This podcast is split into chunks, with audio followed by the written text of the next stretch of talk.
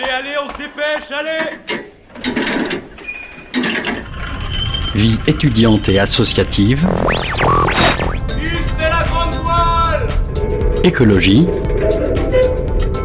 Il y a pas de voile, abruti. Politique, culture et société, Immersion dans 10 secondes et parfois un soupçon de sport.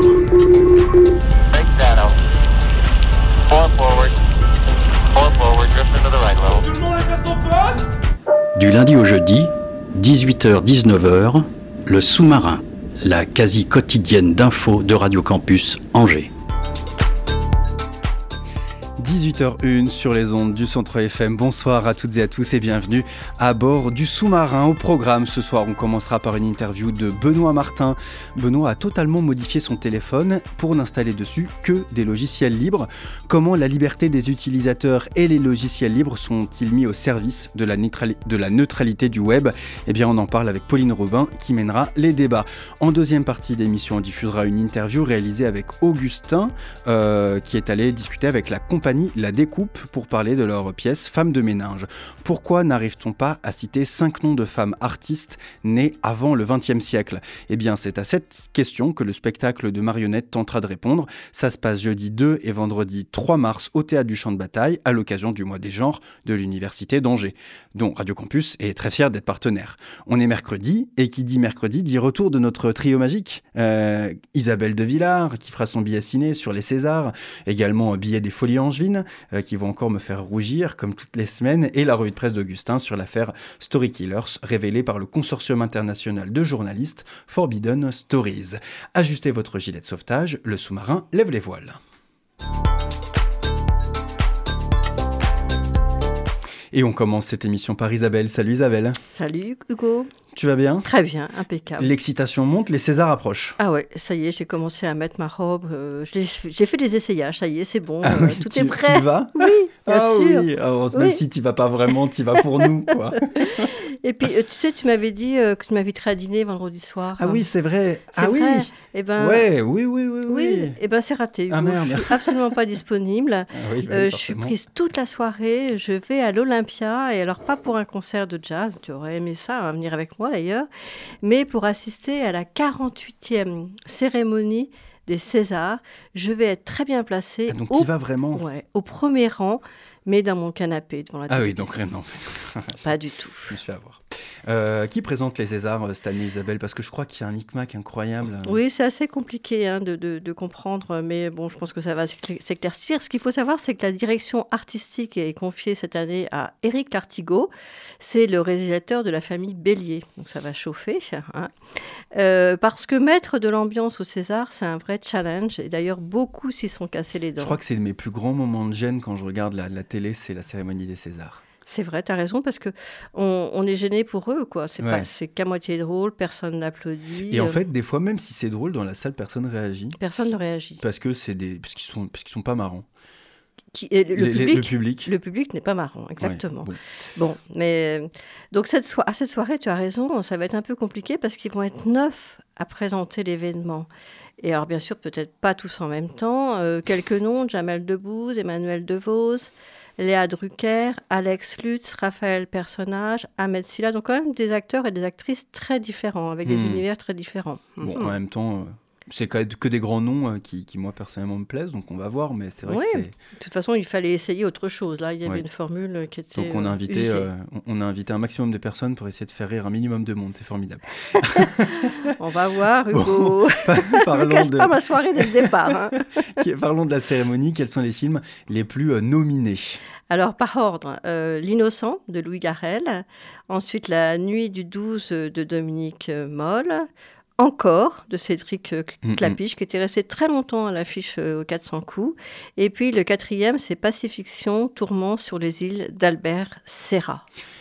Je suppose que tu as pris ta petite feuille, tu as fait des, des- un tableau, que tu as mis des petites croix, enfin bref, que tu as fait tes pronostics. quoi. Bien sûr. Alors, pour les films, euh, j'ai pas eu de doute du tout. C'est La nuit du 12 de Dominique Moll.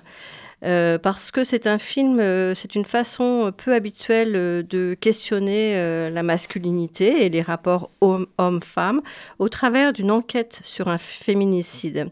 Et puis c'est mené comme un thriller, donc Hmm. c'est vraiment très bien. Et toi, c'est quoi ton palmarès pour le film? Ben, écoute, comme tu m'avais donné toi ton pronostic avant, euh, j'ai fait un peu esprit de contradiction. J'ai essayé de choisir Ça, jamais le même, le- jamais le même que toi. Ceci étant dit, c'est vrai que si jamais tu n'avais pas mis euh, la nuit du 12, je l'aurais mis aussi. Mais là, si jamais je, devais donner un autre film, pour moi, Pacifiction, euh, je trouve que l'intrigue était complètement folle. Mhm. Euh, cette histoire sur les essais nucléaires dans les îles du Pacifique, pour moi, c'est absolument passionnant. Euh, et puis on en reparlera tout à l'heure dans les meilleurs acteurs, mais Benoît Maginel joue, joue très bien aussi. Je l'aime bien. Ouais. Donc euh, voilà. Je... Pour moi, le- si jamais c'est pas l'année du 12, ce serait Pacifiction. Bon, on verra qu'est-ce qui va gagner vendredi soir.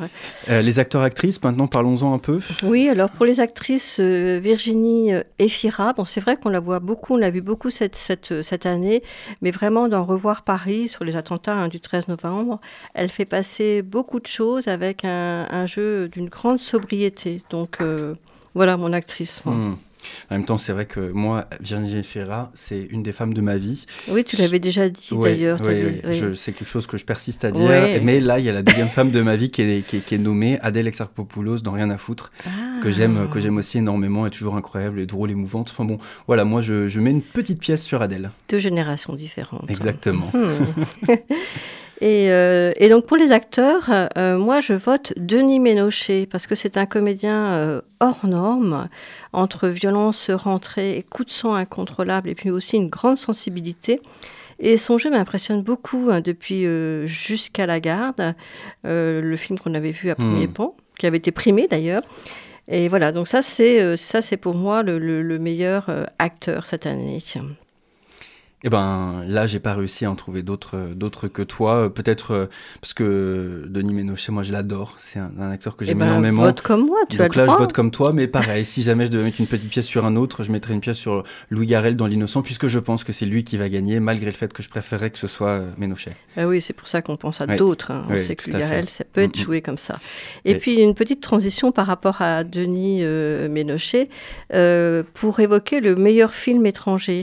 Donc moi, je Asbestas de Rodrigo Sorogoyen, dans lequel il joue. Denis Ménochet. Et Je ne sais pas si tu te souviens, c'était un polar bio et haletant dans un village de Galice. Et puis euh, Rodrigo Sorogoyen, on l'a vu à premier plan, Mm, mm. il était là. Il était là. Alors, je l'ai pas croisé, mais toi, tu l'as vu, je crois. Oui, je l'ai vu, je l'ai Ah vu, oui. il était Ah, super, mais vraiment, on l'a adoré. Bon, moi, meilleur film étranger, sans filtre, sans aucune hésitation. J'ai Ouais. adoré ce film, à mourir de rire, saignant, poignant, euh, Oh. euh, acerbe. Le message est absolument exceptionnel. Euh, voilà, pour moi, il y a eu aucun doute sur le fait que ça allait être sans filtre qui serait primé. Ah, c'est vrai que c'est un film très dérangeant, hein, Ah ouais, qui, est- complètement. qui casse tous les codes. Mm. Et, euh, bon, on va voir si euh, les professionnels de la profession sont comme toi, hein, on va voir. hein. Euh, est-ce qu'il y a des films qui auraient pu être, qui auraient dû être dans la sélection ce temps et qui, n'y sont pas? Eh ben, moi, j'aurais beaucoup aimé voir euh, L'ombre d'un mensonge euh, de Bully Lanner. C'est lui le réalisateur, il, il y joue aussi, parce que c'est vraiment une belle histoire d'amour entre deux êtres solitaires qui se rencontrent grâce à un petit mensonge. Et ça se passe en Écosse et c'est absolument magnifique. J'en avais parlé d'ailleurs à l'époque de la sortie. Et euh, peut-être que pour compenser, euh, bah, même pas peut-être, voilà, je voterai pour euh, Bully Lanners, pardon, pour le César du meilleur acteur dans un Même second si- rôle. Même s'il n'est pas nommé. Si, il est nommé. Ah, il est nommé. Il est nommé, donc ça permettrait de Oui. rattraper le coup Moi, ça va. un petit peu. Et ça, c'est dans la nuit du 12 hein, qu'il est, euh, Mm. qu'il est sélectionné. Et puis, ce qui est étonnant aussi, c'est que dans les films sélectionnés, pour la meilleure réalisation, il n'y a pas de réalisatrice disparue. Ah ouais. Bah oui, alors qu'elles ont été présentes et avec talent hein, sur les écrans en 2022. Alors je pense à Rebecca Zlotowski avec Les enfants des autres ou Alice Diop pour Saint-Omer.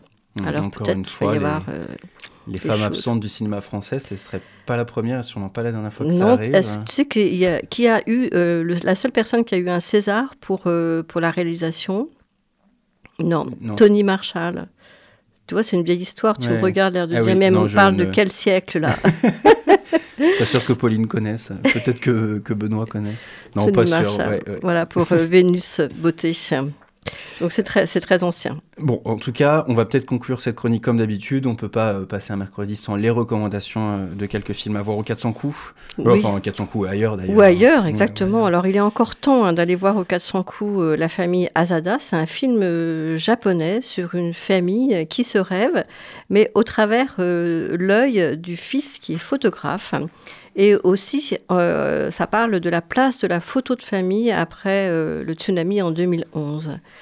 Et puis, euh, bien sûr, ça t'a pas échappé, Hugo, la sortie du dernier Spielberg. Tout- on- on- impossible d'y échapper, ceci Impossible d'y échapper. Euh, alors après euh, Kenneth Branagh dans Belfast et puis Armageddon Time de James Gray, ben voilà Spielberg, Spielberg pardon, ouvre son album de souvenirs de jeunesse et ça c'est à voir dans tous les cinémas. Évidemment. Merci beaucoup. Pas que au 400 coups. Merci beaucoup Isabelle pour euh, ces pronostics. Et puis on se retrouve la semaine prochaine pour faire un point, Un point. voir qui gagne. Ouais. Qui, est-ce que c'est toi ou tes pronostics, mes Oui. pronostics, d'autres pronostics parce qu'on est très mauvais? Eh ben on se retrouve la semaine Et puis prochaine. si on a passé une bonne soirée aussi, bon c'est Voilà. pas sûr. hein, Non, ça, Mais pas moi sûr. je j'en rate Mm. pas une quand même, c'est pas Ouais, grave. voilà. Merci beaucoup Isabelle, à la semaine prochaine.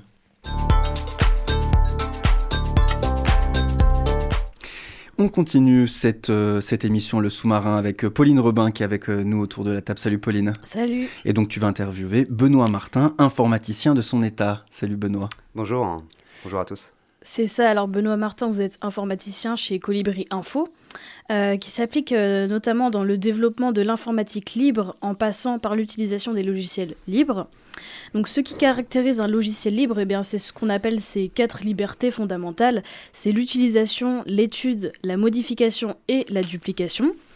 Et donc un des objectifs principaux du logiciel libre, c'est de permettre à l'utilisateur d'avoir le contrôle de son ordinateur et euh, des logiciels qu'il utilise. Mais c'est quoi avoir le contrôle sur un logiciel? Alors effectivement, là, vous avez euh, bien énuméré en fait euh, les principes même de la liberté sur les logiciels. En fait, principalement, c'est ce qu'on appelle logiciels libres sont aussi open source, ce qu'on appelle open source, c'est-à-dire que le code source en fait est ouvert. On peut aller voir tout, ça, tout à chacun sous peine de, de connaître un petit peu le développement, voir un peu le contenu du logiciel, voir ce qui s'y passe, etc., etc. Un peu le contraire un peu des logiciels propriétaires, ce qu'on appelle les logiciels propriétaires. Et euh, donc ça permet de voir un petit peu le contenu de tout ça et de savoir euh, un peu ce qui s'y passe. Euh, votre question du coup, excusez-moi, je m'en suis Oui, ça consiste en quoi avoir le contrôle sur un logiciel? Euh, bah, le contrôle, c'est-à-dire de pouvoir l'utiliser déjà comme on veut, euh, à l'endroit où on veut, de pouvoir euh, l'installer là où on veut, de pouvoir voir justement les, toutes les étapes de développement et notamment le code source, euh, de pouvoir l'utiliser d'une manière assez vaste et assez générale en fait. C'est ça, avoir le, le contrôle d'un logiciel en fait. Ce qui n'est pas le cas de tous les logiciels bien évidemment. On peut nommer par exemple Microsoft, euh, Windows ou, euh, ou Apple par exemple avec macOS. Donc, donc voilà, c'est ça le grand principe de base. Mhm. Et pourquoi est-ce que ce contrôle il est si précieux? Eh bien, parce que ça permet de savoir un petit peu euh, ce qu'on, ce qu'il y a, ce qu'il y a dedans, de pouvoir l'utiliser en fait de la manière dont on veut l'utiliser en fait. Et euh, c'est un peu, je prendrais un peu la métaphore d'une recette de cuisine, c'est-à-dire qu'en fait, ce qui est intéressant, c'est de savoir un petit peu tous les ingrédients qui sont dans la recette, savoir si on est allergique à un ingrédient ou à un autre, par exemple. Et ben, c'est un petit peu ça le principe de l'open source, c'est-à-dire qu'on sait en fait tous les ingrédients qui sont dans la, dans la recette, et donc euh, du coup, euh, les ingrédients ne sont pas cachés. Euh, dans les logiciels propriétaires, effectivement, on ne sait pas ce qu'il y a dans la recette. On a un beau gâteau, mais on ne sait pas ce qu'il y a dans la recette. Voilà, c'est un Mhm. peu ça. Et euh, donc justement, les logiciels libres, ils se placent contre l'alternative des logiciels non libres. Donc comme vous l'avez dit tout à l'heure, ils sont qualifiés de propriétaires Mhm. ou aussi de privateurs. Et euh, justement, une partie de la communauté euh, du logiciel libre, elle dénonce ces logiciels non libres, euh, car le développeur, il contrôle l'utilisateur. Mais comment un développeur peut-il contrôler son utilisateur? Alors, c'est pas le développeur à proprement parler, c'est-à-dire qu'en fait, euh, comme je vous disais, en fait, c'est le, principe de la propriété intellectuelle, donc c'est-à-dire qu'en fait, les, codes sources sont fermés, donc c'est-à-dire qu'en fait, les logiciels qui, sont, euh, comment dire, développés par ces grandes entreprises ou par, même par, par des petits euh, développeurs sur des petits logiciels, en fait, peuvent être, euh, on peut potentiellement retrouver, je sais pas, hein, je dis pas que c'est le cas, mais euh, des spyware ou des choses en fait qui per- permettent de récupérer des informations sur les utilisateurs ou de savoir un petit peu ce qui se passe sur l'ordinateur, etc., etc. En fait. Donc du coup, on- comme on n'a pas de, de visualisation du code en tant que tel, on ne sait pas ce qui s'y passe. Voilà. Et ça, ça vous inquiète, ça? De pas Bah- savoir ce qui se passe, vous n'avez pas confiance? Euh, je ne sais pas si j'ai confiance dans les multinationales ou pas, ça c'est une bonne question, tout à chacun de savoir en fait, à vrai dire. Moi j'ai ma petite idée personnelle. Euh, Mais je, dis vous, euh, pour s'adresser à cette communauté des personnes qui militent en faveur des logiciels libres, je pense que cette, la petite idée que vous avez derrière la tête et cette opinion, vous, vous la partagez sûrement avec tout le reste de la communauté oui, bien sûr, bien sûr. En fait, euh, c'est que vous ne faites pas confiance aux GAFAM. Mm, pas tellement en fait, pas tellement. non, effectivement, je pense qu'on est un peu tous pareils, effectivement, à se dire qu'effectivement il y a des excès, euh, des excès dans tous les domaines, que ce soit financier, que ce soit euh, sur les logiciels, que ce soit dans tous les domaines. En fait, il y a des excès. Et c'est vrai que on a vu plein d'histoires sortir euh, les unes après les autres. Et donc c'est difficile de, vraiment d'avoir confiance. Donc moi j'utilise un principe de précaution qui est que j'aime bien utiliser quelque chose que je connais et quelque chose qui, qui est euh, voilà, qui est ouvert, quoi, et, donc je peux savoir en fait ce qui s'y passe. C'est un peu ça, c'est un peu ça l'idée. Quand vous parlez, ça me fait penser à une sorte de, métaphore, hein. c'est-à-dire ce gâteau est exceptionnellement délicieux, cependant il vient de la grande distribution et n'a pas été fait par euh, ma grand-mère. Mm. Euh, même si le gâteau de ma grand-mère est, moins bon, et Dieu sait que les gâteaux de ma grand-mère sont bons, je vais préférer vouloir manger le gâteau de la grande distribution. C'est un peu le, le même esprit? Oui, parce que sur la forme, en fait, et au niveau du goût, ça sera meilleur, bien évidemment. Euh, mais c'est vrai qu'encore une fois, on ne connaît pas les ingrédients, donc euh, quels sont les ingrédients et est-ce qu'ils sont de bonne qualité? Est-ce que ça n'a pas un impact à long terme sur la santé? Voilà, c'est la hmm. métaphore, elle est là, effectivement. Hmm. Ouais. Et comme vous l'avez dit, il y a une communauté de développeurs de ces logiciels libres qui militent contre ces GAFAM. Euh, il y a justement euh, l'existence d'associations de, défense et de promotion euh, justement pour ces logiciels libres.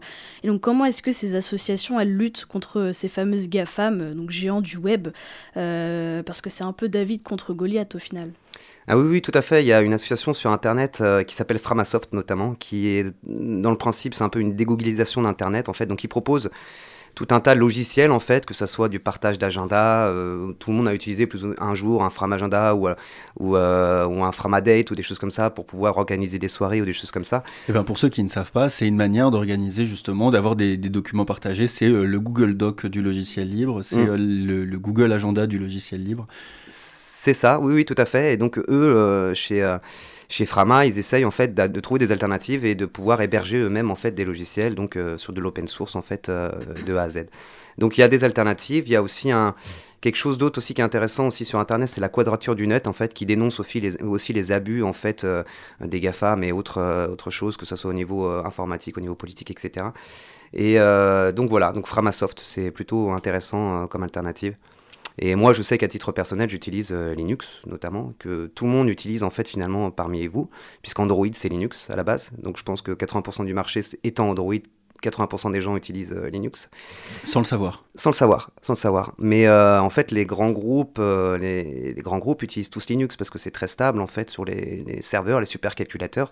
Moi, j'ai travaillé par exemple chez, à l'époque, une entreprise qui s'appelait Bull et les supercalculateurs étaient tous euh, sur du Linux, c'est beaucoup plus stable en fait. Donc euh, les grands groupes travaillent tous sur du Linux parce que c'est libre, c'est stable, c'est plus sécurisé. Enfin, il y a quand même pas mal d'avantages. Mais le grand public ne connaît pas, effectivement, ou peu. Alors qu'il y a plein de distributions qui sont formidables, notamment Ubuntu, etc. Euh, etc. Et au niveau des données personnelles, justement, est-ce que ces logiciels libres, ils les, on va dire qu'ils les, les stockent ou comme les GAFAM, ou alors justement, c'est, ils ne les stockent, ils les stockent pas? Alors, il y, a le principe de stockage, c'est le cloud en fait finalement. C'est-à-dire qu'en fait, on envoie nos informations en fait sur des serveurs en fait, euh, que ça soit chez Google, que ce soit chez Microsoft ou ailleurs. On envoie nos propres informations. Après, c'est toujours pareil, c'est savoir si on a confiance aux gens euh, auxquels on donne nos informations. C'est comme est-ce qu'on a confiance à la nounou auquel on donne notre enfant en fait? Ça c'est une question. Ça c'est une question. Moi j'ai mon avis personnel. Maintenant, euh, ce qu'il y a, c'est que c'est qu'on donne nos informations. Donc en fait euh, les logiciels libres, c'est, enfin, le système d'exploitation comme Linux par exemple, c'est un système d'exploitation. C'est comme un Windows si vous voulez. Après, le principe des données, c'est de, pour moi, c'est plutôt de relocaliser en fait euh, chez soi ses propres données personnelles. C'est un peu. D'avoir ses propres serveurs. Ouais, son propre serveur ou alors euh, voilà ses disques durs, éventuellement faire des sauvegardes, etc. Enfin, pour moi, pour vraiment sécuriser ces données, on, en est là quoi. Pour moi, c'est une évidence. Mhm. Et euh, donc l'initiative du logiciel libre, elle repose aussi sur un mouvement social à la base euh, dans son initiative qui s'appuie sur les principes très chers à la France de la liberté, l'égalité la fraternité.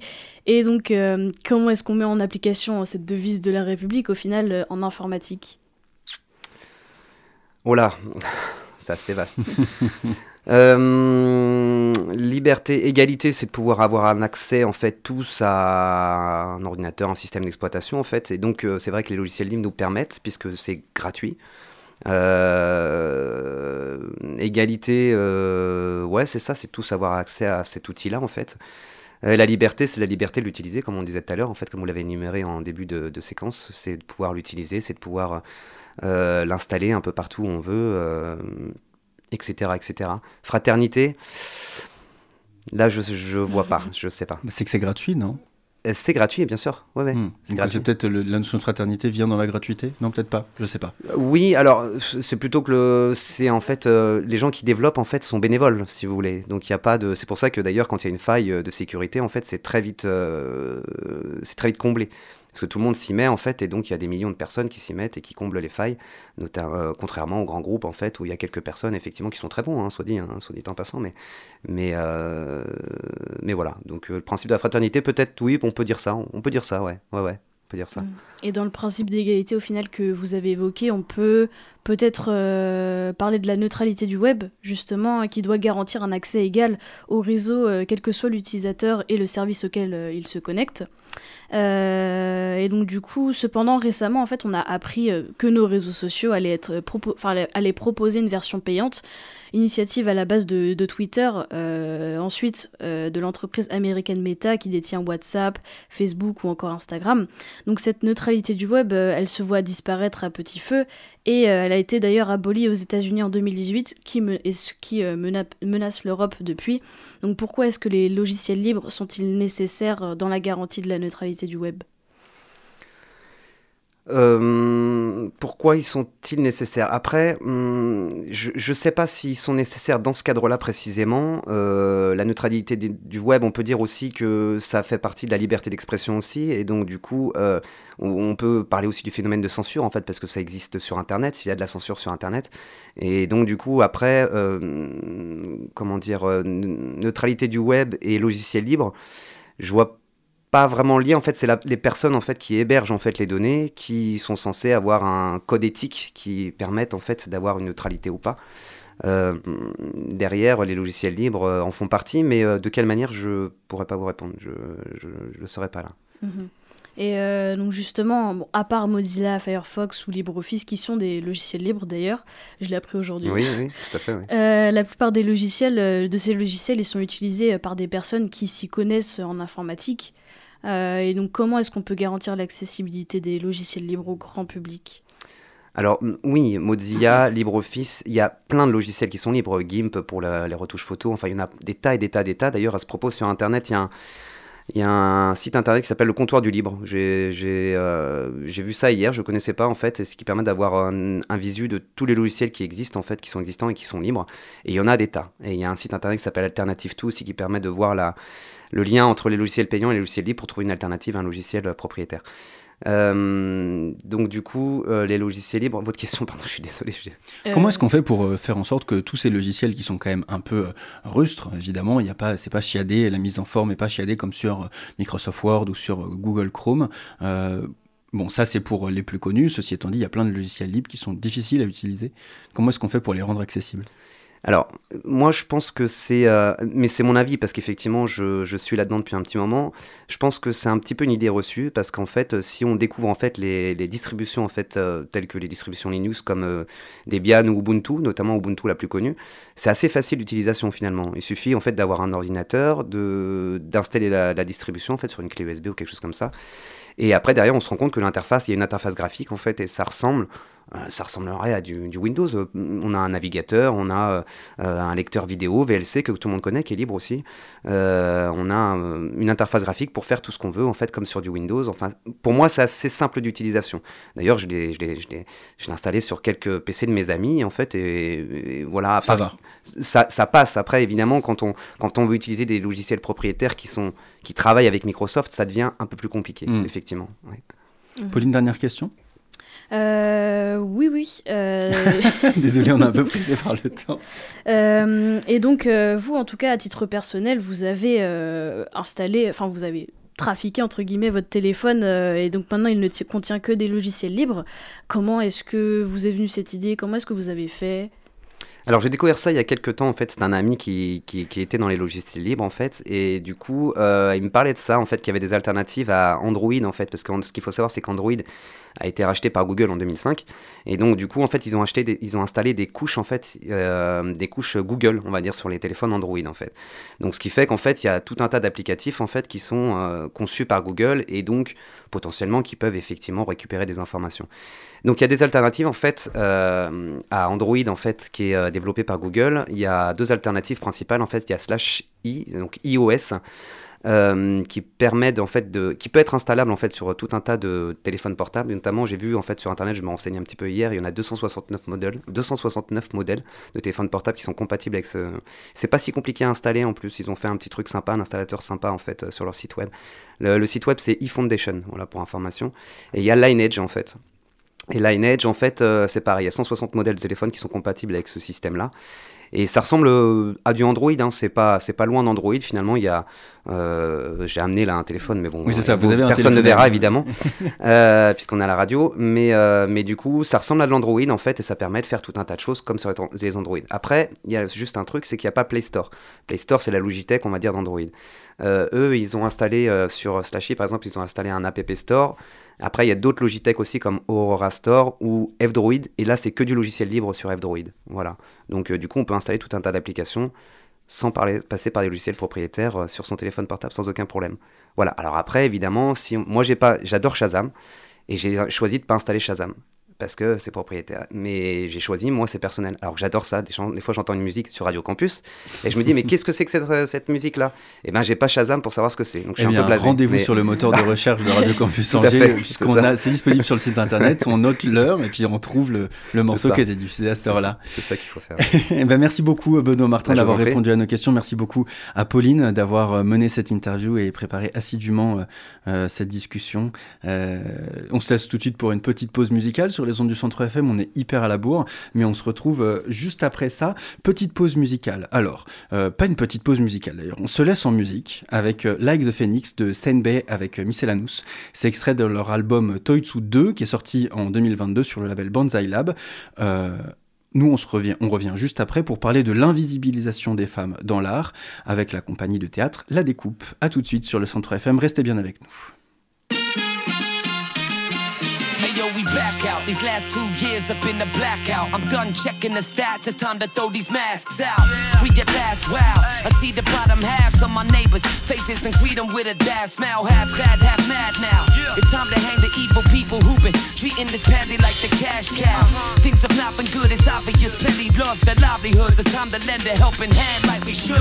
We've seen nurses slave for minimum wage who didn't get paid for doing overtime. Dealing with waves, cringing from crazy politicians with belligerent ways. They cause division. For that, we should dig them a grave. But we're sick of the finger pointing. Let's be sit in that bubble. Let's watch them kiss kick up puddles. Exchange kisses and cuddles. Let's listen to different figures who've been given the muzzle. It's hard to see the bigger picture with just bits of the puzzle. But for now, welcome to my road. We're in some new crossroads. It's time to move and do more shows. No more restrictions and QR codes. It's time to kiss mom, get drunk till my face looks like Rudolph's nose. Ayy, they got me feeling like the phoenix, born from the ashes.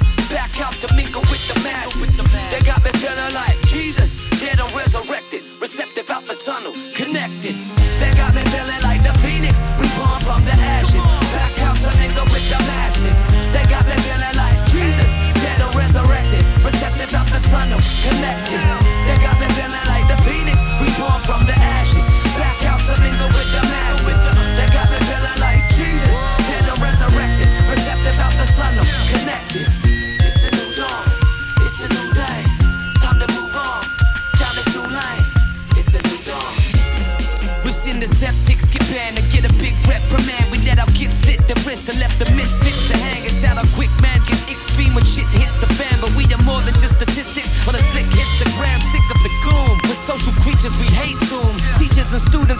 be in the same room. Let's let the kids who have been in the cage room turn the page and quit feeling that venomous rage soon. Ayy, fuck being scared and distant again. May masters adolescents start French kissing again. May the facts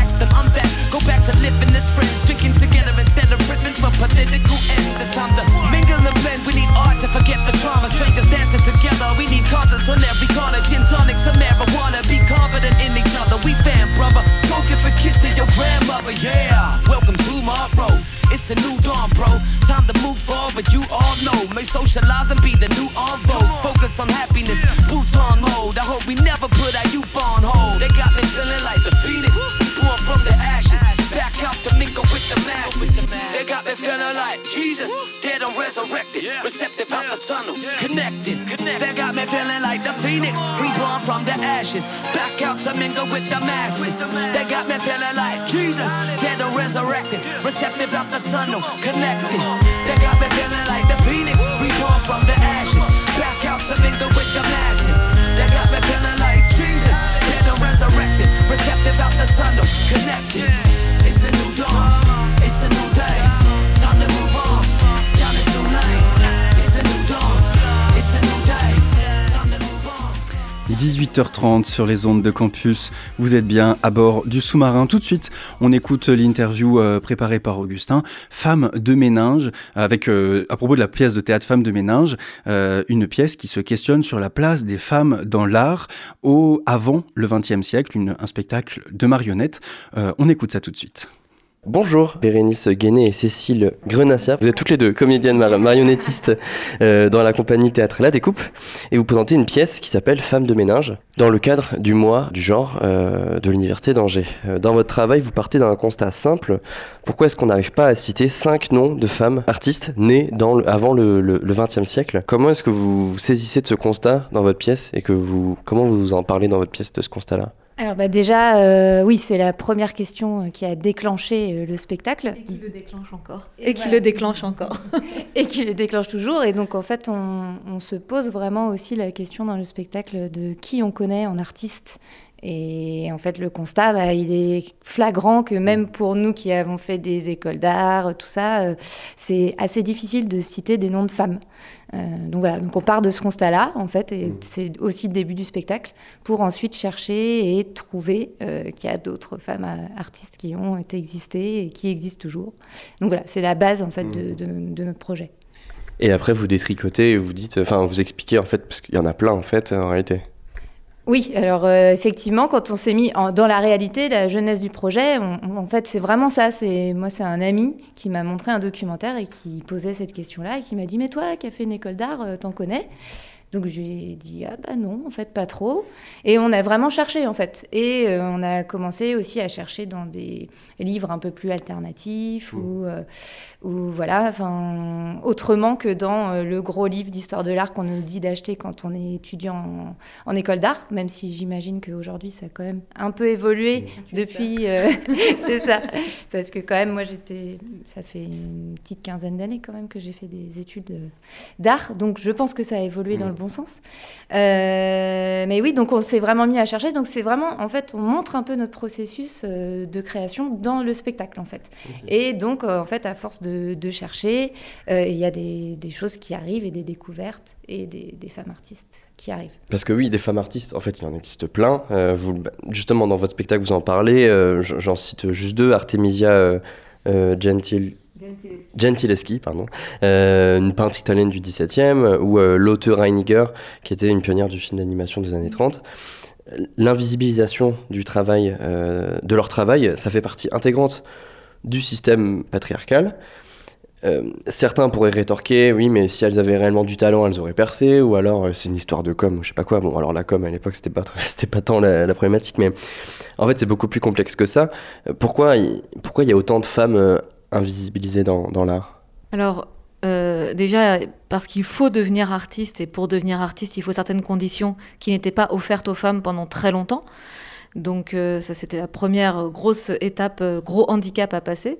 Et quand on arrivait à le passer, comme Artemisia Gentileschi, qui était fille de peintre, C'était quoi ces étapes euh, difficiles pour une femme, en fait, pour accéder déjà au statut d'artiste ou à la possibilité de créer Tout simplement, euh, pouvoir rentrer dans une école d'art, euh, c'était interdit. Euh, pouvoir acheter de la peinture, c'était interdit. Pouvoir signer un tableau, c'était interdit. Ça fait beaucoup de choses déjà, rien qu'à la base pour, pour pouvoir de- se dire artiste peintre, par exemple. Et Artemisia Gentileschi, donc, qui était fille de peintre, a, a été euh, aidée par ce contexte. Mais euh, après, encore faut-il rester dans l'histoire, puisque c'est La question, c'est la place des femmes artistes dans l'histoire de l'art. C'est pas juste les femmes artistes. Mm. Euh, parce que l'histoire de l'art, c'est une histoire, c'est un récit. Donc, qu'est-ce qu'on met dans ce récit? Qu'est-ce qu'on raconte? Et, euh, et donc, qu'est-ce qu'on ne raconte pas aussi? Comme dans toute histoire, euh, il y a ce qui est dit et ce qui n'est pas dit.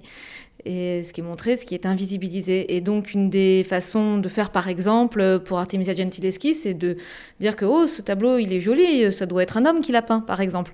On va dire que c'est le Caravage, par exemple. Enfin, c'est c'est c'est un c'est un exemple parmi d'autres. C'est une façon de, de gommer, de gommer celles qui ont réussi à exister.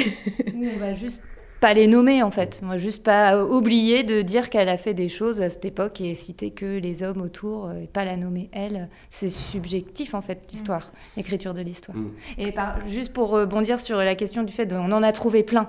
Oui, on en a trouvé plein, mais il n'empêche qu'il y en a quand même moins que les Mm. hommes. Parce que il faut pas rêver. euh, bon, aujourd'hui, euh, maintenant, euh, enfin, quoique. Euh, non, aujourd'hui, euh, il y a même- encore des oui. articles qui sortent là-dessus. Il y a encore des articles qui sortent sur le fait que, par exemple, dans le domaine de la musique, il y a des grosses stars, euh, femmes euh, in- in- incontournables, etc., mais qui cachent euh, mal la réalité, qui est qu'il y a encore une inégalité. Enfin, c'est c'est parce que c'est des, réalités concrètes. Par exemple, je pense à une autre euh, artiste euh, femme, euh, Clara Schumann, donc musicienne. et bah, elle, par exemple, elle a fait de la musique aussi. elle a appris, elle était extrêmement virtuose et très célèbre pour ça. Et quand elle s'est mariée, qu'elle a eu des enfants, elle a arrêté, ce qui se trouve encore beaucoup souvent aujourd'hui. et c'est ni bien ni mal, c'est une question, il faut en avoir conscience. Mais, euh, mais d'ailleurs, ça me permet de rebondir sur. euh, je sais pas si vous connaissez Manon Bril. euh, c'est une, vulga- une vulgarisatrice d'histoire sur YouTube. Et elle a une série sur Instagram euh, qui est vachement bien faite, qui présente des femmes qui se sont fait bouffer leur carrière par leur mari, leur. Enfin bref, notamment par leurs compagnons en fait. Et. à travers la lutte contre les violences sexuelles et sexistes, on commence à comprendre que l'intime est politique et a des conséquences sur l'expression artistique des femmes. Et est-ce qu'on peut, enfin, derrière chaque femme invisibilisée, il y a un mari ou un père misogyne à l'œuvre qui, qui, qui restreint? Comment vous. Il y a ce mécanisme-là, euh, oui, du, du père ou de pas réussir euh, à, euh, à cause de son mari, euh, mais il n'y a pas que ça. Enfin, on en parle un peu aussi dans le spectacle. Il y a, d'autres mécanismes. Donc il y a l'histoire de, bah, de l'histoire de l'art, de l'écriture, mais il y a aussi euh, le fait même que les femmes intègrent dès l'éducation de pas se montrer, d'être euh, en retrait, de mettre euh, en avant les autres gens, de ne pas avoir confiance en soi, de pas s'imposer. Donc il y a par exemple le phénomène de oui de l'auto-invisibilisation. De... De, de- c'est un métier d'homme en fait, on, Voilà. spontanément. Oui, oui, oui, ça- rejoint. Donc en fait, il y a- y, y plusieurs phénomènes. Il n'y a pas que euh, notre euh, potentiel mari ou papa qui nous empêche. C'est, c'est- en fait, c'est la façon dont est construite la société. euh, euh, c'est, c'est énorme, ouais. Du coup, il y a plusieurs. Le, le- le- le mari ou le père, ce sont des, des individus, mais qui, qui représentent aussi plus généralement des archétypes et donc des grands mouvements euh, qui, qui, qui, qui dépassent et qui traversent les individus. Et donc, d'où l'auto-invisibilisation. Vous dites par exemple, c'est pas un métier d'homme, mais il y a même une autre logique qui est euh, la, la logique de grand homme, c'est-à-dire de, de grand artiste. qui est voilà, souvent grand homme.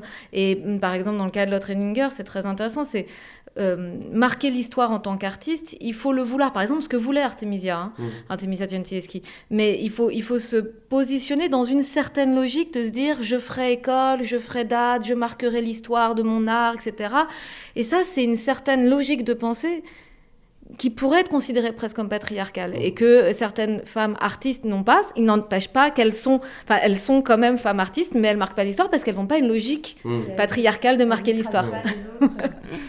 Et euh, cette auto-invisibilisation, elle naît aussi du fait que, bah, comme vous le soulignez, il n'y a pas de grandes. Enfin, il y en a des grandes figures féminines, mais il n'y en a pas assez. Y a, y a- c'est, euh, c'est- c'est tout un, un circuit, euh, pas l'inverse de vertueux, vicieux. Un cercle vicieux, voilà. De, il n'y a pas de femmes qui sont mises en valeur, donc en fait, on, est, on grandit pas. on- les femmes grandissent avec beaucoup moins de modèles artistiques que les hommes.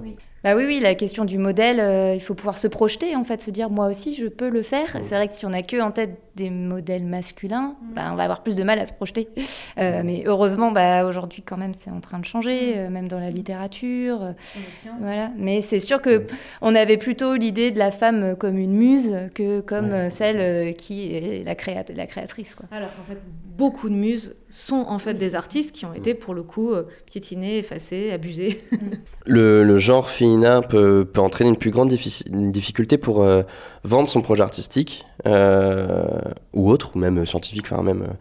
Et Est-ce que maintenant c'est toujours aussi dur de se faire produire, de se faire financer euh, son projet quand on est une femme euh, Là, en, en 2023, ou vous, dans votre ressenti personnel? Pour nous, euh, on va pas se le cacher, c'est dur. Euh, c'est dur. Alors, est-ce que parce qu'on est des femmes?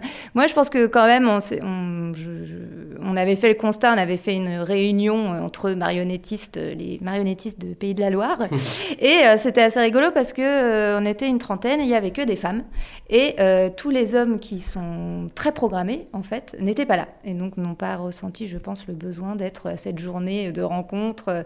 Et, et on s'était fait le constat que quand même dans les écoles, il y a énormément de jeunes femmes. Et euh, derrière, à la programmation, il y a beaucoup plus d'hommes. Alors il y a un moment où bah, les femmes, elles sont où? Elles sont parties. Euh, oui, il y en a la plupart qui partent, en fait, parce que les contraintes, elles sont tellement énormes. Les contraintes de vie, il faut faire des choix entre vie de famille. euh, c'est pas toujours évident quand même d'être artiste et femme, encore aujourd'hui.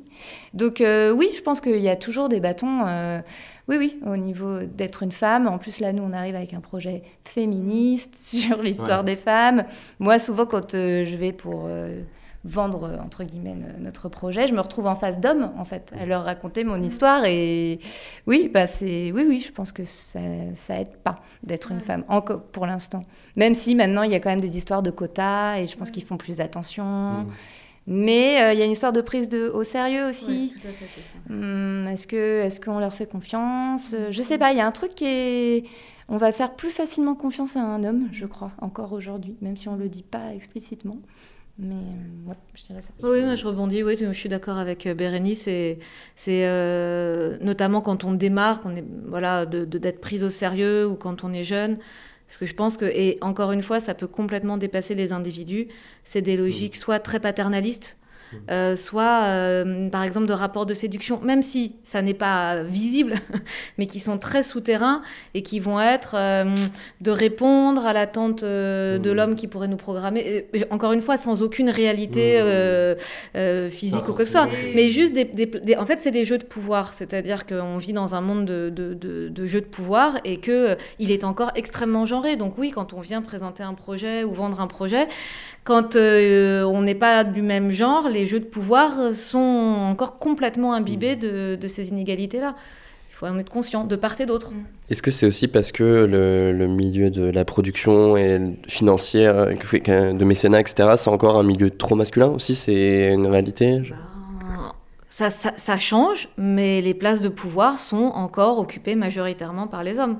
C'est-à-dire Oui, que... et puis, euh, les- les- enfin, il y avait eu des études là-dessus. euh, c'est un- le, le rapport, euh, d'ailleurs, qu'on cite un petit peu. euh, Enfin, on a des tracts dans le spectacle euh, qui sont basés sur un rapport euh, qui a été fait par le, le ministère de, de la Culture. Je crois que c'était en 2019. Donc euh, voilà, qui donnait des chiffres en fait très concrets de la place des femmes euh, qui sont programmées et notamment bah, l'argent qu'on donne pour euh, la création. Et clairement, euh, c'était les, les créations féminines étaient euh, très très enfin, Minorité. en minorité, oui. Peut-être pas dans le jeune public, mais en tout cas dans, dans le type de spectacle que nous on fait, euh, ouais, c'est pas, c'est, c'est pas évident. Mais ça, ça, ça change, enfin, faut voir Oui, les oui, côtés oui. positifs, ça change, mais c'est pas parce que ça change que faut s'asseoir tranquillement, parce que justement, quand ça change, ça crée des résistances d'autant plus fortes. Euh, et, euh, et donc, face à ces levées de boucliers, il faut garder le, le mouvement. C'est le backlash. euh, Ouais, où il y a plein de. Oui, de- quand c'est le retour de Ouais, ouais, c'est ça, tout à fait. Mais ouais, ouais, ouais. Donc euh, c'est super vraiment de noter que ça bouge, qu'il y a des les mentalités euh, évoluent, qu'il y a des prises de conscience, mais garder toujours le, le pied sur l'accélérateur parce qu'on ne sait jamais euh, euh, ce que les, les résistances en face peuvent renverser comme tendance. Vous êtes euh, toutes les deux marionnettistes comédiennes. euh, est-ce que votre médium, c'est-à-dire le théâtre, la marionnette, c'est un, bon médium pour aborder ces, thématiques-là, euh, du genre, de l'inégalité Ou alors c'est juste le vôtre et, c'est, comme ça, c'est la vie? Ouais, alors c'est sûr que c'est nos outils. Euh, c'est vrai qu'on. Enfin, euh, alors je, vais parler Oui, peut-être plus. toi, je vais pour parler pour moi. Euh, en fait, il faut savoir que dans la compagnie, euh, on a un parcours pas forcément très linéaire chacune. Moi, par exemple, j'ai une formation de scénographe. Et je me suis finalement lancée dans la marionnette et finalement je suis au plateau, des fois je parle, voilà, ce qui n'était pas ma formation initiale. Donc c'est vrai que moi après mes outils, ils sont visuels. Je vais être, euh, il faut être honnête, euh, beaucoup moins à l'aise et moins douée quand il faut que je prenne la parole, que je déclame du texte. Et euh, effectivement, euh, c'est avec le visuel que j'ai envie de dire des choses de m'exprimer. Donc on va peut-être plus toucher aussi, euh, enfin chercher à toucher les, les émotions, les sentiments, sans forcément être dans une explication. Et c'est ce qu'on cherche à faire avec le spectacle, en fait, parce qu'on on s'attache à des femmes qui ont vraiment existé, mais on n'a pas envie de faire du théâtre documentaire. C'est pas, c'est pas le but de ce projet, bien qu'on veut faire découvrir des artistes et leurs œuvres et ce qui leur est arrivé, mais de notre point de vue à nous, d'une manière sensible. Et euh, voilà, des fois il y a des portraits, il n'y a pas de mots, donc les gens vont aussi, les spectateurs vont aussi prendre ce qu'ils ont envie de prendre et peut-être comprendre des choses différentes.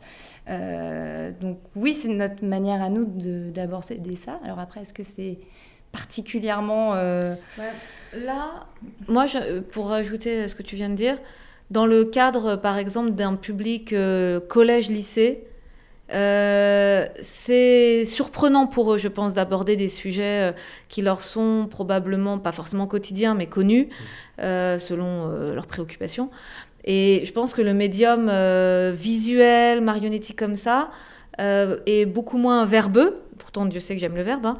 mais leur, je pense, leur permet de de se re-questionner là-dessus autrement. Voilà, Mm. je, je pense à ce, à ce type de public particulièrement. Parce que euh, ça amène aussi dans un petit décalage euh, le, le travail visuel comme ça et le- la, la manipulation de, de- de- de marionnettes habitées. Ça, ça décale légèrement l'univers et ça peut faire réfléchir, mais aussi toucher. Enfin, C'est-à-dire venir taper différentes sphères euh, euh, de, la, de la perception du spectateur. Et ça, particulièrement pour les jeunes publics. Enfin, jeune public, c'est euh, collège, euh, collège, lycée. Oui, moi, je, je- je pense que pour des collégiens, euh, c'est pas du tout la même chose que juste de leur parler et de parler euh, à leur euh, mental d'analyse et de venir leur faire prendre conscience de choses par, par un son, par un, un choc de lumière, par une image qui, qui les frappe. oui, je, je pense vraiment, notamment qu'au collège, c'est pertinent, vraiment.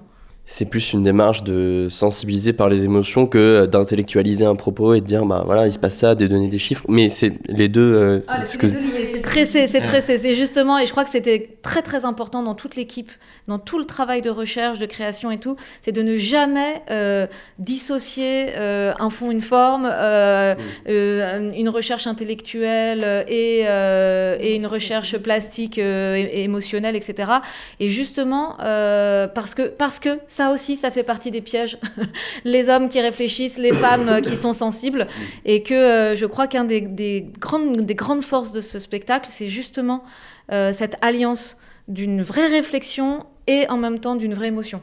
Votre, votre démarche, elle rentre aussi dans une, euh, plus largement dans le fait de questionner euh, notre rapport à l'art et à l'histoire de l'art. Il y a quand même une grande euh, réflexion euh, sur bah, la place des femmes dans l'art, mais je fais un parallèle avec aussi la place de la colonisation, la place du, de- des Noirs dans, dans l'art, par exemple.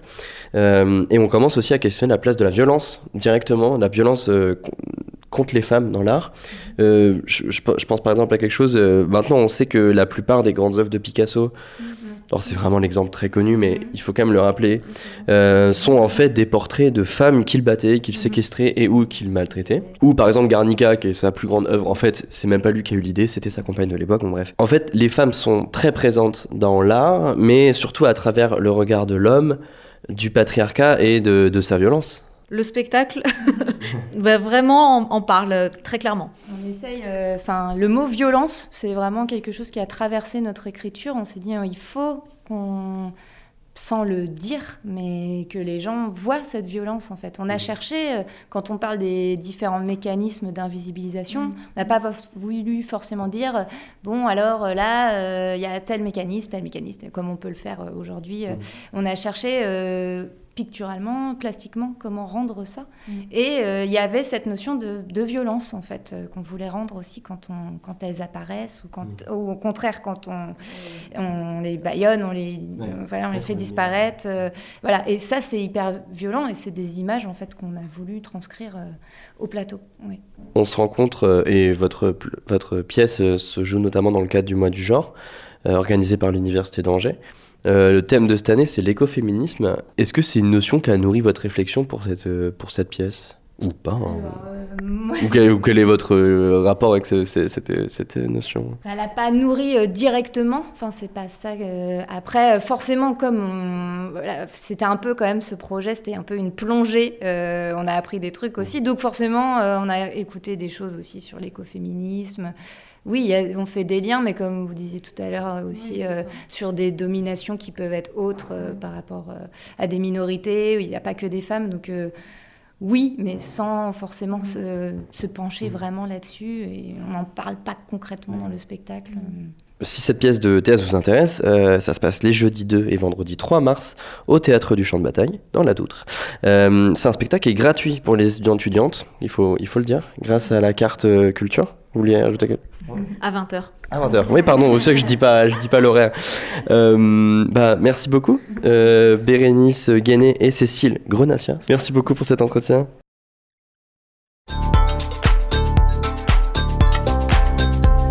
Et merci beaucoup à Augustin d'avoir mené cette interview. Augustin avec moi dans le studio, comme quoi à la fois au théâtre du champ de bataille et aussi, euh, et aussi dans les studios de Radio Campus. Je me téléporte. Euh, Aujourd'hui, Augustin, tu reviens sur le dossier Story Killers, un consortium de 100 journalistes venant de différents médias. Euh, une enquête menée par Forbidden Stories qui a dévoilé le 16 février dernier une vaste entreprise de désinformation et de manipulation menée par des entreprises souterraines israéliennes notamment. Effectivement, Hugo. Et parmi les nombreuses révélations, je vais revenir ici sur l'affaire de désinformation de la Croix-Rouge au Burkina Faso. À mes yeux, elle représente bien tout l'enjeu des révélations du dossier Story Killers.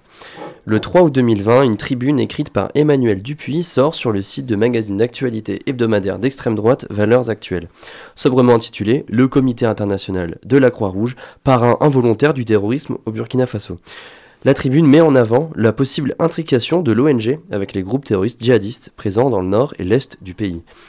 Un cadre de l'ONG Collectif contre l'impunité et la stigmatisation des communautés, c'est une ONG locale qui travaille avec la Croix-Rouge et Médecins du Monde, Médecins sans frontières, aurait, selon le journaliste, grâce à la Croix-Rouge, fourni des vivres à des terroristes.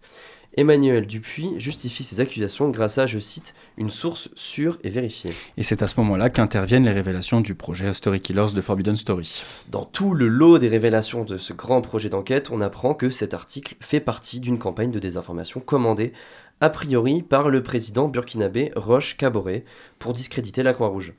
J'ai bien dit a priori car si on connaît l'entreprise qui a manœuvré pour la désinformation, les preuves manquent encore pour incriminer directement l'ancien gouvernement burkinabé.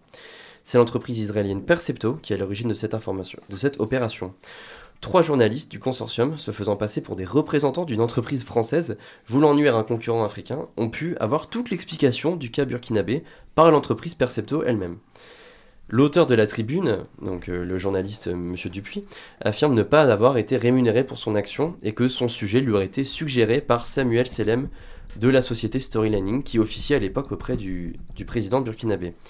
Aujourd'hui, Geoffroy Lejeune, directeur de la rédaction de Valeurs Actuelles, reconnaît que la publication de cette tribune était une erreur. Je le cite La longueur du texte, le sujet de niche qui n'intéresse personne et la charge que la tribune contenait auraient dû nous alerter. Malheureusement, le mal est déjà fait. La tribune écrite dans Valeurs Actuelles a eu un fort relais médiatique sur les réseaux sociaux et dans plusieurs médias burkinabés influents, notamment le Faso.net et Burkinfo. Mais pourquoi le, président euh, Roch Kaboré a voulu discréditer la Croix-Rouge? La Croix-Rouge avait critiqué en janvier 2020 les pratiques du pouvoir burkinabé, notamment les arrestations arbitraires et le mauvais traitement des, prisonniers. Peter Maurer, euh, le représentant du Comité international de la Croix-Rouge, a répondu un mois après euh, cet article à Valeurs Actuelles lors d'une conférence de presse à Ouagadougou. Et il a dit, je cite, Ce n'est pas aujourd'hui qu'on a inventé le dialogue avec tous les porteurs d'armes. Nous le faisons depuis des décennies. Et que les... il affirme aussi que les accusations d'aide aux terroristes étaient non fondées. et non prouvées surtout. L'objectif pour l'ONG est précisément de venir en aide aux populations qui vivent dans des zones contrôlées par des acteurs non étatiques, comme le nord et l'est du Burkina Faso. Cette campagne de désinformation a bien évidemment eu des conséquences négatives sur le terrain, puisqu'il est nécessaire pour ce type d'ONG de travailler en confiance avec euh, les, partenaires locaux. Je vous invite vraiment à vous intéresser sur cette affaire et sur toutes les autres révélées par ces journalistes qui ont risqué leur vie pour nous informer. Merci beaucoup Augustin pour cette chronique et plus d'infos évidemment euh, sur, le site de Forbidden Stories. Changement de sujet, changement d'ambiance. Charlie des Folies Angevine nous a rejoint dans le studio. Salut Charlie. Salut Hugo. Tu vas bien? Ça va, ouais, ouais, ouais. Euh, je vais commencer par faire une Adam, c'est-à-dire un coup de pub sur notre atelier aux Folies Angevines. Donc atelier one-man show, où une fois par semaine, une dizaine d'humoristes en herbe se retrouvent pour écrire et tester des blagues. Pour les plus motivés, cela aboutit à jouer son show dans un comedy club angevin. Voilà, c'était pour rappeler. Euh. Ce soir, Hugo, je vais faire un storytelling, comme on dit dans le milieu. Je, vais raconter une histoire, quoi. voilà donc une histoire qui se passe à Nantes et qui m'est réellement arrivée. J'étais chez un ami et afin d'agrémenter notre soirée geek, nous décidâmes d'acheter du shit. Nous, oh. nous marchons dans le centre-ville quand une scène attire mon attention. Plusieurs voitures sont bloquées dans une rue à voie unique. Il y a aussi une voiture de police dont les braves occupants s'agitent pour dénouer la situation. Et dernier protagoniste, un camion de fourrière est présent. Mais comment en est-on arrivé à cette situation? Eh bien, une jolie Twingo de couleur bleue a emprunté cette rue à voie unique et s'est garée sur le côté. Sauf que ce qu'elle a pris pour une place était en fait une voie d'accès à un parking souterrain. J'imagine l'heureux propriétaire du petit bolide bleuté qui, cherchant avidement une place en plein centre-ville de Nantes, tombe miraculeusement sur cette place libre. Quelle aubaine, se dit-il. Il remercie la Providence et part joyeusement en ville, le cœur léger. Un manque de lucidité de notre ami qui a créé un beau bordel. Alors on se dit que le camion de fourrière va débloquer la situation en dégageant la Twingo. Raté. Parce que notre camion a beau manœuvrer dans tous les sens, il n'arrive pas à se frayer un passage jusqu'au bolide. Voilà le tableau qui s'offre à moi, et là, une inspiration me vient sur le moment. Je vais voir le, policier qui s'agite avec son talkie-walkie. Et là, je prends un air inquiet, stressé, et demande Mais, mais qu'est-ce que vous faites à la voiture? Là, derrière le visage nerveux de l'agent, apparaît une lueur d'espoir. Il se dit que son calvaire va prendre fin. Il me demande nerveusement C'est votre voiture, monsieur? Je réponds Non. ah bah c'est sûr. Avec ce mot sec, je douche brutalement sa lueur d'espoir, qui se transforme en un, en un torrent de colère qu'il parvient néanmoins à maîtriser. Et je tiens ici à saluer tout le sang-froid de ce gardien de la paix. Vous trouvez ça drôle, monsieur? Vous avez vu la situation? On a autre chose à faire que ça. J'écoute à peine ses propos tant je me délecte du moment, de cette filouterie qui a réussi merveilleusement. Mon ami et moi, nous reprenons, tranquillement notre chemin vers le shit et laissons derrière nous ce joli bordel. eh bien écoute, merci beaucoup Charlie pour cette chronique. Et rappelons que le cannabis est complètement illégal et interdit euh, par la législation. Peut-être que ça est mauvais pour la santé. Peut-être que ça évoluera. Hein. Hmm. Ah peut-être que ça évoluera. merci beaucoup Charlie pour cette chronique. Et c'est déjà la fin euh, du sous-marin. On est un peu à la bourre, euh, mais euh, c'était sympa. On était bien tous ensemble. Merci à toutes et à tous de nous avoir suivis. Merci beaucoup à Émilie à la technique qu'on embrasse fort et à Étienne à la programmation musicale. Nous, on se retrouve dès demain à bord du sous-marin. Et d'ici là, n'oubliez pas, les bonnes ondes, c'est pour tout le monde.